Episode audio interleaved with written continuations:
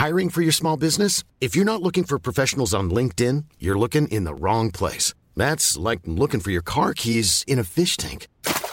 LinkedIn helps you hire professionals you can't find anywhere else, even those who aren't actively searching for a new job but might be open to the perfect role. In a given month, over 70% of LinkedIn users don't even visit other leading job sites. So start looking in the right place. With LinkedIn, you can hire professionals like a professional. Post your free job on linkedin.com slash people today. Une création Chiquito Productions. Simone de Beauvoir écrivait « On ne naît pas femme, on le devient ». Elles sont influentes, puissantes, passionnées ou encore ambitieuses. Leur réussite, elles ne la doivent qu'à elles-mêmes. Mes invités se livrent sur leurs choix, leurs succès, les obstacles aussi parfois. Leur point commun, elles ont toutes un parcours inspirant.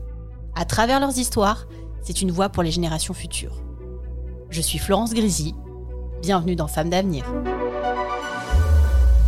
Je suis lieutenant-colonel de l'armée israélienne et l'idée est que nous travaillions ensemble, d'égal à égal. On en reparlera quand il faudra apporter quelque chose de lourd. Alors cette dimension femme est très très importante dans, dans le rôle de pouvoir que vous avez. Les femmes sont des êtres humains doués d'un cerveau. Je ne vois pas pourquoi euh, il y a une telle surprise. Ça ne surprend pas les femmes, ça surprend les hommes. Est-ce que vous avez travaillé avec des femmes dans le bâtiment, monsieur? Jamais. Et je vois pas le moment où ça viendra. J'ai ressorti une lettre là que le directeur de l'école a reçue.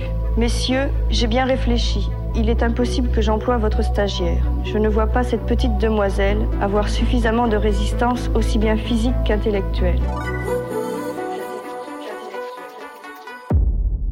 Sororité. Huit lettres. Un mot inspiré du latin soror. Des sœurs. Une communauté de femmes. Quand on parle de sororité, certains imaginent des femmes, main dans la main, toutes copines, sur un fond d'arc-en-ciel et de paillettes. Il y a encore peu de temps, moi-même, je ne savais tout simplement pas à quoi ressemblait ce sentiment d'appartenance, cette solidarité et cette complicité entre femmes. Dès l'adolescence, nous rencontrons souvent les ravages de la rivalité féminine, sa jumelle maléfique, contrairement à ce lien fort d'affinité entre nous. Mais certaines sont là pour nous montrer la voie. Mon invitée est tatoueuse, mais pas que. C'est une artiste, une grande sœur, une chef de meute. Je suis ravie de recevoir aujourd'hui Louve du Diable dans Femmes d'avenir. Bonjour Louve. Bonjour. Nous commençons toujours ce podcast, euh, cet épisode, par une citation. Aujourd'hui, tu m'as laissé libre choix. Et donc, j'ai choisi une citation qui vient de ton mur, de tes postes. La meute, c'était une évidence. Si elle ne se capture pas, elle s'immortalise. Qu'est-ce que ces mots symbolisent pour toi? Alors, euh, c'est pas moi qui ai écrit cette phrase, c'est une photographe qui, euh, qui a pris des photos de, de certaines des filles, du coup, de, donc de certaines des filles de la meute qui ont ce tatou euh, loup du diable. On en parlera un petit peu plus tard dans, dans le podcast, mais oui. Et voilà, ça ne se capture pas dans le sens où le côté sauvage du loup, c'est vraiment le côté euh, immortaliser le, le fait qu'on soit ensemble et, et, je trouvais ça hyper important et hyper cool d'en faire des clichés. Lou, je voudrais qu'on qu s'attarde un petit peu sur ton enfance. Est-ce que tu peux me, me, parler de la petite fille que tu étais? J'ai toujours été assez extravertie, j'ai toujours été assez fofolle. Euh, j'ai toujours eu le, le, sentiment en tout cas d'avoir confiance en moi. Maintenant, euh, j'étais pas une, une, enfant très aimée. J'étais pas très proche de mes parents déjà et j'ai jamais eu trop de copines. Euh, on m'a souvent harcelée, embêtée. J'étais euh, la fille euh, très pâle de peau, avec les oreilles un peu décollées, qui a eu de la poitrine beaucoup plus tard que tout le monde. Et, voilà, je faisais l'objet de beaucoup de moqueries. Du coup, enfant, adolescente, tu avais déjà une idée en tête de ce que tu voulais faire? Est-ce que tu étais doux en dessin? Est-ce que tu étais attirée par un milieu en particulier? Alors, souvent, on nous dit, les petites filles... Euh, bah voilà, moi j'avais envie de faire euh, vétérinaire ou j'avais envie d'être infirmière. Alors c'est vrai, c'est des clichés hein, souvent. Mais est-ce que toi, du coup, tu avais déjà une envie? J'ai toujours voulu travailler dans la mode. Donc euh, j'ai fait une école de mode, j'ai fait une licence en design euh, de mode. Donc j'avais aucune euh, intention de finir tatoueuse. Maintenant, je trouve que, que voilà, il y a quand même un lien entre les deux dans le sens où tu habilles quelque chose. Le tatouage t'habille un corps. Déjà dans la mode, j'étais plus intéressée par la mode féminine. Donc je trouve que ça se lie assez bien. le tatouage, ça m'est vraiment tombé dessus par hasard, quoi. Oui, c'est ça ce que j'avais envie de te demander. Bah, comment voilà, t'es arrivé dans le monde du tatouage C'est pas un, un monde bah, qu'on côtoie forcément facilement.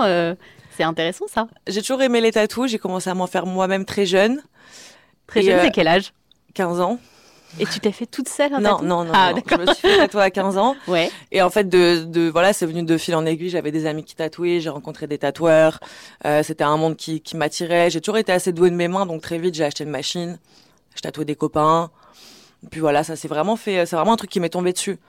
Du jour au lendemain, en fait, j'avais une marque de, de, de fringues à l'époque avec une copine et euh, j'avais aucunement l'intention d'être tatoueuse. J'avais pas cette audace de me dire je vais tatouer des gens parce que je trouve que c'est quand même un truc. euh, C'est assez fort quand même de se dire, euh, voilà, Ouais. on va tatouer quelqu'un, on va. ça reste Enfin, à donc, vie, quoi. coup, ça reste à vie. Enfin, oui, voilà, c'est un, c'est un beau symbole. euh, Mais oui, ça fait un peu peur. Enfin, moi, pour le coup, tu, tu me demandes à moi de tatouer quelqu'un. Je est-ce qu'on est sûr?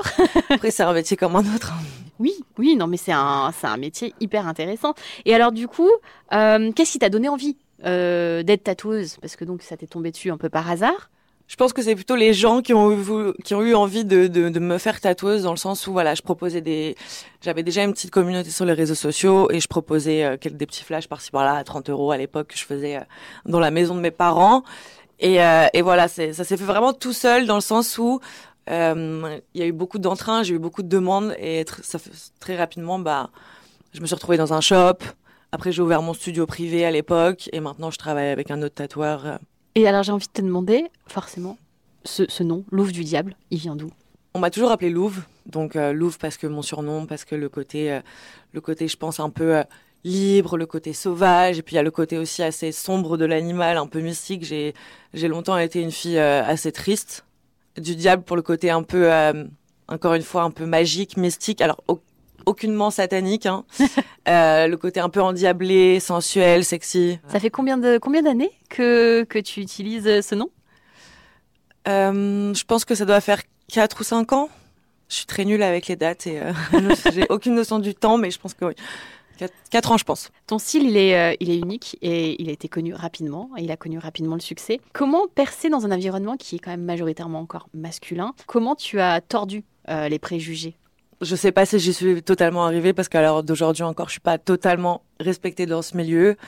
On dit encore souvent que je suis voilà la tatoueuse qui a percé entre gui- guillemets euh, grâce à son corps parce que oui, je suis très à l'aise avec mon corps et je me montre énormément sur les réseaux. Donc est-ce que je suis accomplie vraiment en, en tant que nana dans ce dans ce métier, dans cette dans ce dans ce monde-là, je sais pas.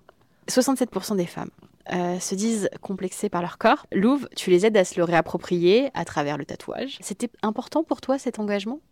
Oui, parce que moi-même, quand j'ai commencé à me faire tatouer, c'était aussi pour me réapproprier mon corps, dans le sens où, euh, donc comme comme je vous disais tout à l'heure, j'étais j'étais pas très bien dans ma peau quoi, étant plus jeune. Je me suis beaucoup mutilé les jambes et euh, voilà, les premiers tatous que je me suis fait, ils étaient dans le but de couvrir ces, ces cicatrices-là.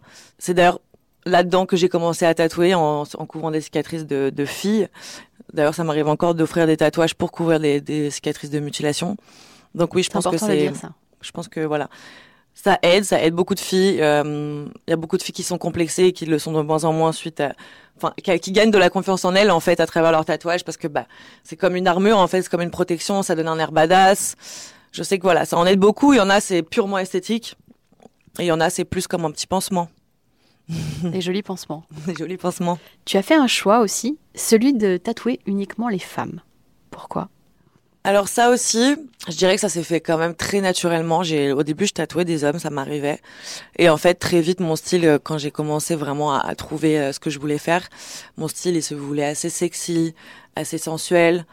Euh, dans ma démarche justement d'aider les autres, ça ça allait, euh, ça parlait beaucoup plus naturellement à des filles.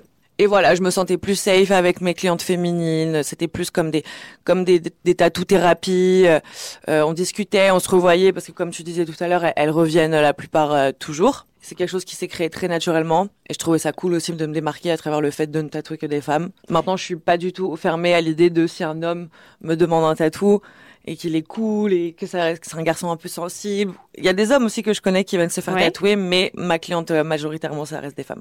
Ça reste des ma femmes. clientèle, oui. Et donc, du coup, elles viennent un peu en, en thérapie quand elles viennent chez toi, j'ai envie de dire, parce que c'est c'est souvent des grosses pièces quand même quand elles viennent tatouer, euh, elles viennent se faire tatouer. Donc, du coup, c'est plusieurs. Alors, pour les auditrices euh, qui écoutent, euh, le tatouage, oui, il y a des petites pièces, effectivement, et c'est euh, quand même une certaine durée, mais les, gros, les grosses pièces, on peut se dire que c'est quand même plusieurs heures. Donc, pendant plusieurs heures, euh, bah, tu échanges avec, euh, avec tes clientes et vous parlez de, de tout et n'importe quoi, de la vie. J'ai j'ai remarqué que je- face à la douleur, je pense que les gens se délivrent très facilement. encore plus que par exemple, tu vois, chez une coiffeuse où il y a ce truc de t'es déjà nu, la plupart du temps t'es es à poil hein, concrètement, t'es déjà nu et les filles se laissent euh, très facilement aller. Il y a ce truc de, je sais pas, t'as as besoin de discuter, t'as besoin de, de de t'expliquer, de te confier. Euh. Et c'est vrai que voilà, j'ai remarqué que souvent dans la douleur, les gens parlaient plus facilement, tu sais, un peu comme une confession. Puis en plus, il y a une histoire souvent derrière un tatouage parce que, bah, quand même, c'est quelque chose de. Quand tu choisis ton tatouage, c'est réfléchi. La plupart du temps. Il y a des histoires, oui, quand, quand c'est des tatouages symboliques. Maintenant, moi, je fais de l'ornemental. Oui. Donc, le but, c'est vraiment de, de, sublimer euh, le corps. C'est plus comme des bijoux. Mais euh, la raison pour laquelle, par contre, elles me choisissent moi, oui, souvent, c'est parce que c'est des filles qui ont vécu des choses assez tragiques, qu'elles ont besoin d'échanger avec euh, une personne qui n'est pas un psychologue ou qui n'est pas une copine à elle ou, ou leur maman. C'est vraiment euh, voilà une inconnue et tu vois, elles savent que ça ne sortira plus jamais de cette pièce et entre nous et, et moi je leur, je leur fais part de mon expérience aussi.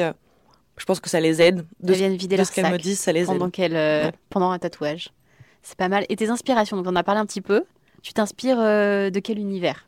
Alors j'ai cru voir un petit peu la mythologie. Ouais, la mythologie. Alors tout ce qui touche un peu au baroque, l'art nouveau, euh, la nature, le, donc le végétal, euh, tout un tas de choses en fait, tout ce qui m'entoure. C'est pas mal. Hein. Moi, je... Alors euh, bah, du coup, les, les, auditrices, on leur dira de, venir voir aussi sur le YouTube et puis elles nous verront en, comment, sur les réseaux de femmes d'avenir. Alors il y a T'as plein de tatouages, ils sont magnifiques tous. Et, euh, et franchement, je, je, je, les trouve tous très très beaux. Enfin, t'as as un magnifique papillon, mais pas que. T'as quelque chose sur la cuisse qui est très beau, vraiment. Donc, je vous invite à venir voir sur les réseaux. Après, on fera des photos et vous verrez, c'est super chouette. Depuis 2020, tu as tatoué ton nom euh, sous différentes déclinaisons. Louvre, Louvre du diable et même Louvre un mot euh, que tu as inventé, je crois, qui signifie marqué par la louve. Aujourd'hui, c'est plus de 400 femmes, il me semble, puisque j'ai vu hier un, de tes posts. 347. Euh, 347 exactement, qui portent ton nom. Alors, je sais que c'est pas ton idée. C'est une première personne, c'est ça qui t'a demandé. Et après, bah, du coup, ça s'est enchaîné Exactement, oui. Bon, à l'heure actuelle, moi, je suis toujours un peu dans le déni forcément, les gens qui, qui, voient un peu ce que je fais comme toi me disent toujours c'est incroyable. on n'a jamais vu ça. Je sais que je suis la seule dans le monde à faire ça j'ai pris du temps avant de comprendre vraiment ce que l'importance que le mouvement est en train de prendre et, et le fait de croiser des filles dans la rue qui ont qui ont non tatoué ou même en Europe parce que ça m'est arrivé de, de, voyager de croiser des filles avec des louves euh, sur elles que j'avais tatouées du coup. Ouais, c'est super gratifiant. Euh, ça fait peur un peu parfois parce que je me je prends je me prends des remarques aussi. On me dit t'as pas quel ego trip de tatouer son nom sur des filles. Euh, Est-ce que t'arrives à dormir? Maintenant, moi, j'ai, j'ai, je l'ai forcé personne. C'est ces filles-là qui me le demandent. Qui demandent en fait. Enfin, les gens payent pour ça. C'est pas des tatous que j'offre, contrairement à ce que certaines personnes peuvent penser. Et euh, non, je suis, je suis fière en, je suis fière en réalité. Tu as un lien euh, profond avec les femmes que tu tatoues. Hein, tu en parles un petit peu depuis, euh, depuis tout à l'heure et ta communauté. J'ai pu lire certains commentaires bienveillants de leur part d'ailleurs qui te définissent comme la mère d'une sororité, une chef de mode. Est-ce que c'est pas un rôle un peu difficile à porter justement? Tu commences à dire voilà qu'il y a des gens qui disent un peu égo trip quand tu quand tu les tatoues, etc. Enfin, forcément, il y a toujours des personnes malveillantes.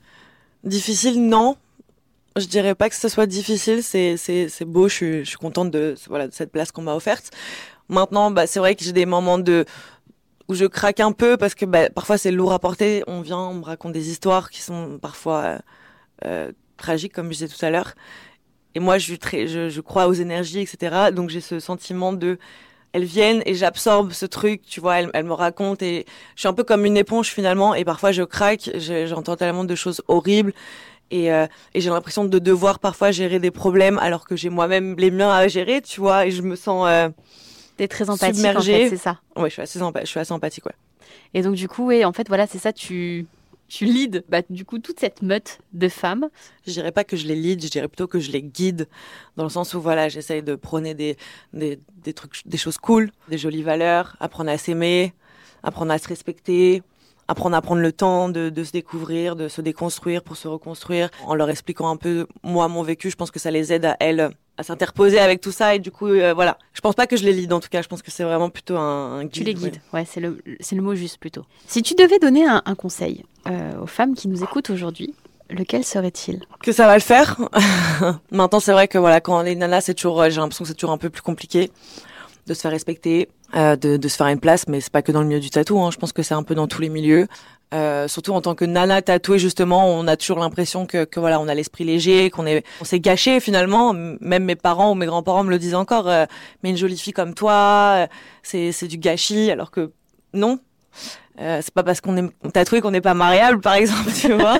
c'est encore un cliché, euh, malheureusement, qu'il faut déconstruire aujourd'hui en 2023. Tout à l'heure, euh, tu parlais un petit peu de, de tes détracteurs, et j'ai envie de dire détractrices aussi, parce qu'on parle, et j'en ai parlé un petit peu dans l'introduction, de cette sororité. Donc toi, tu as une communauté qui est bienveillante, mais malheureusement, il y a aussi, et il faut le dire, des femmes qui ne sont pas bienveillantes avec d'autres femmes. Force est de constater que oui, quand, quand je reçois des messages pas sympas, c'est très souvent des filles. Il y a aussi très souvent des filles qui m'écrivent et qui me disent pendant longtemps, je t'ai détesté, tu me mettais face à mes insécurités.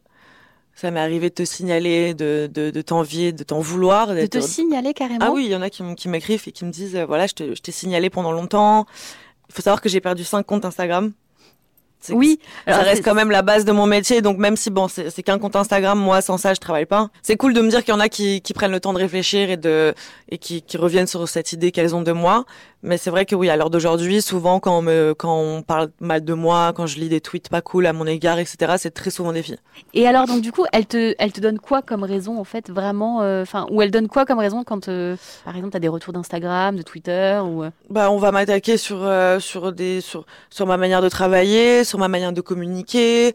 On va m'attaquer sur bah, mon, on va m'attaquer pardon sur mon physique, sur le fait que voilà donc euh, que je sois à l'aise avec mon corps, que je me montre.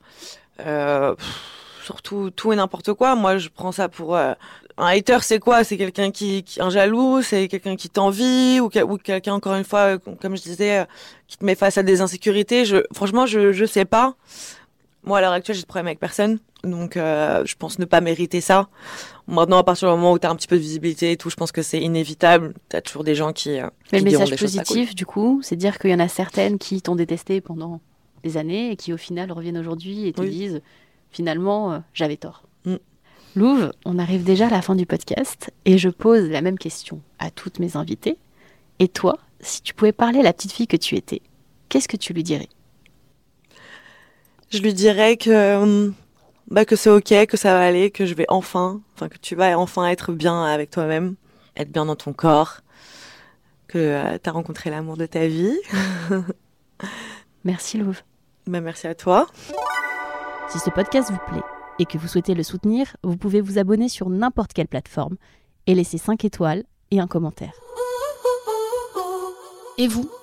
Si vous pouviez parler à la petite fille que vous étiez, que lui diriez-vous? They're powerful. We are.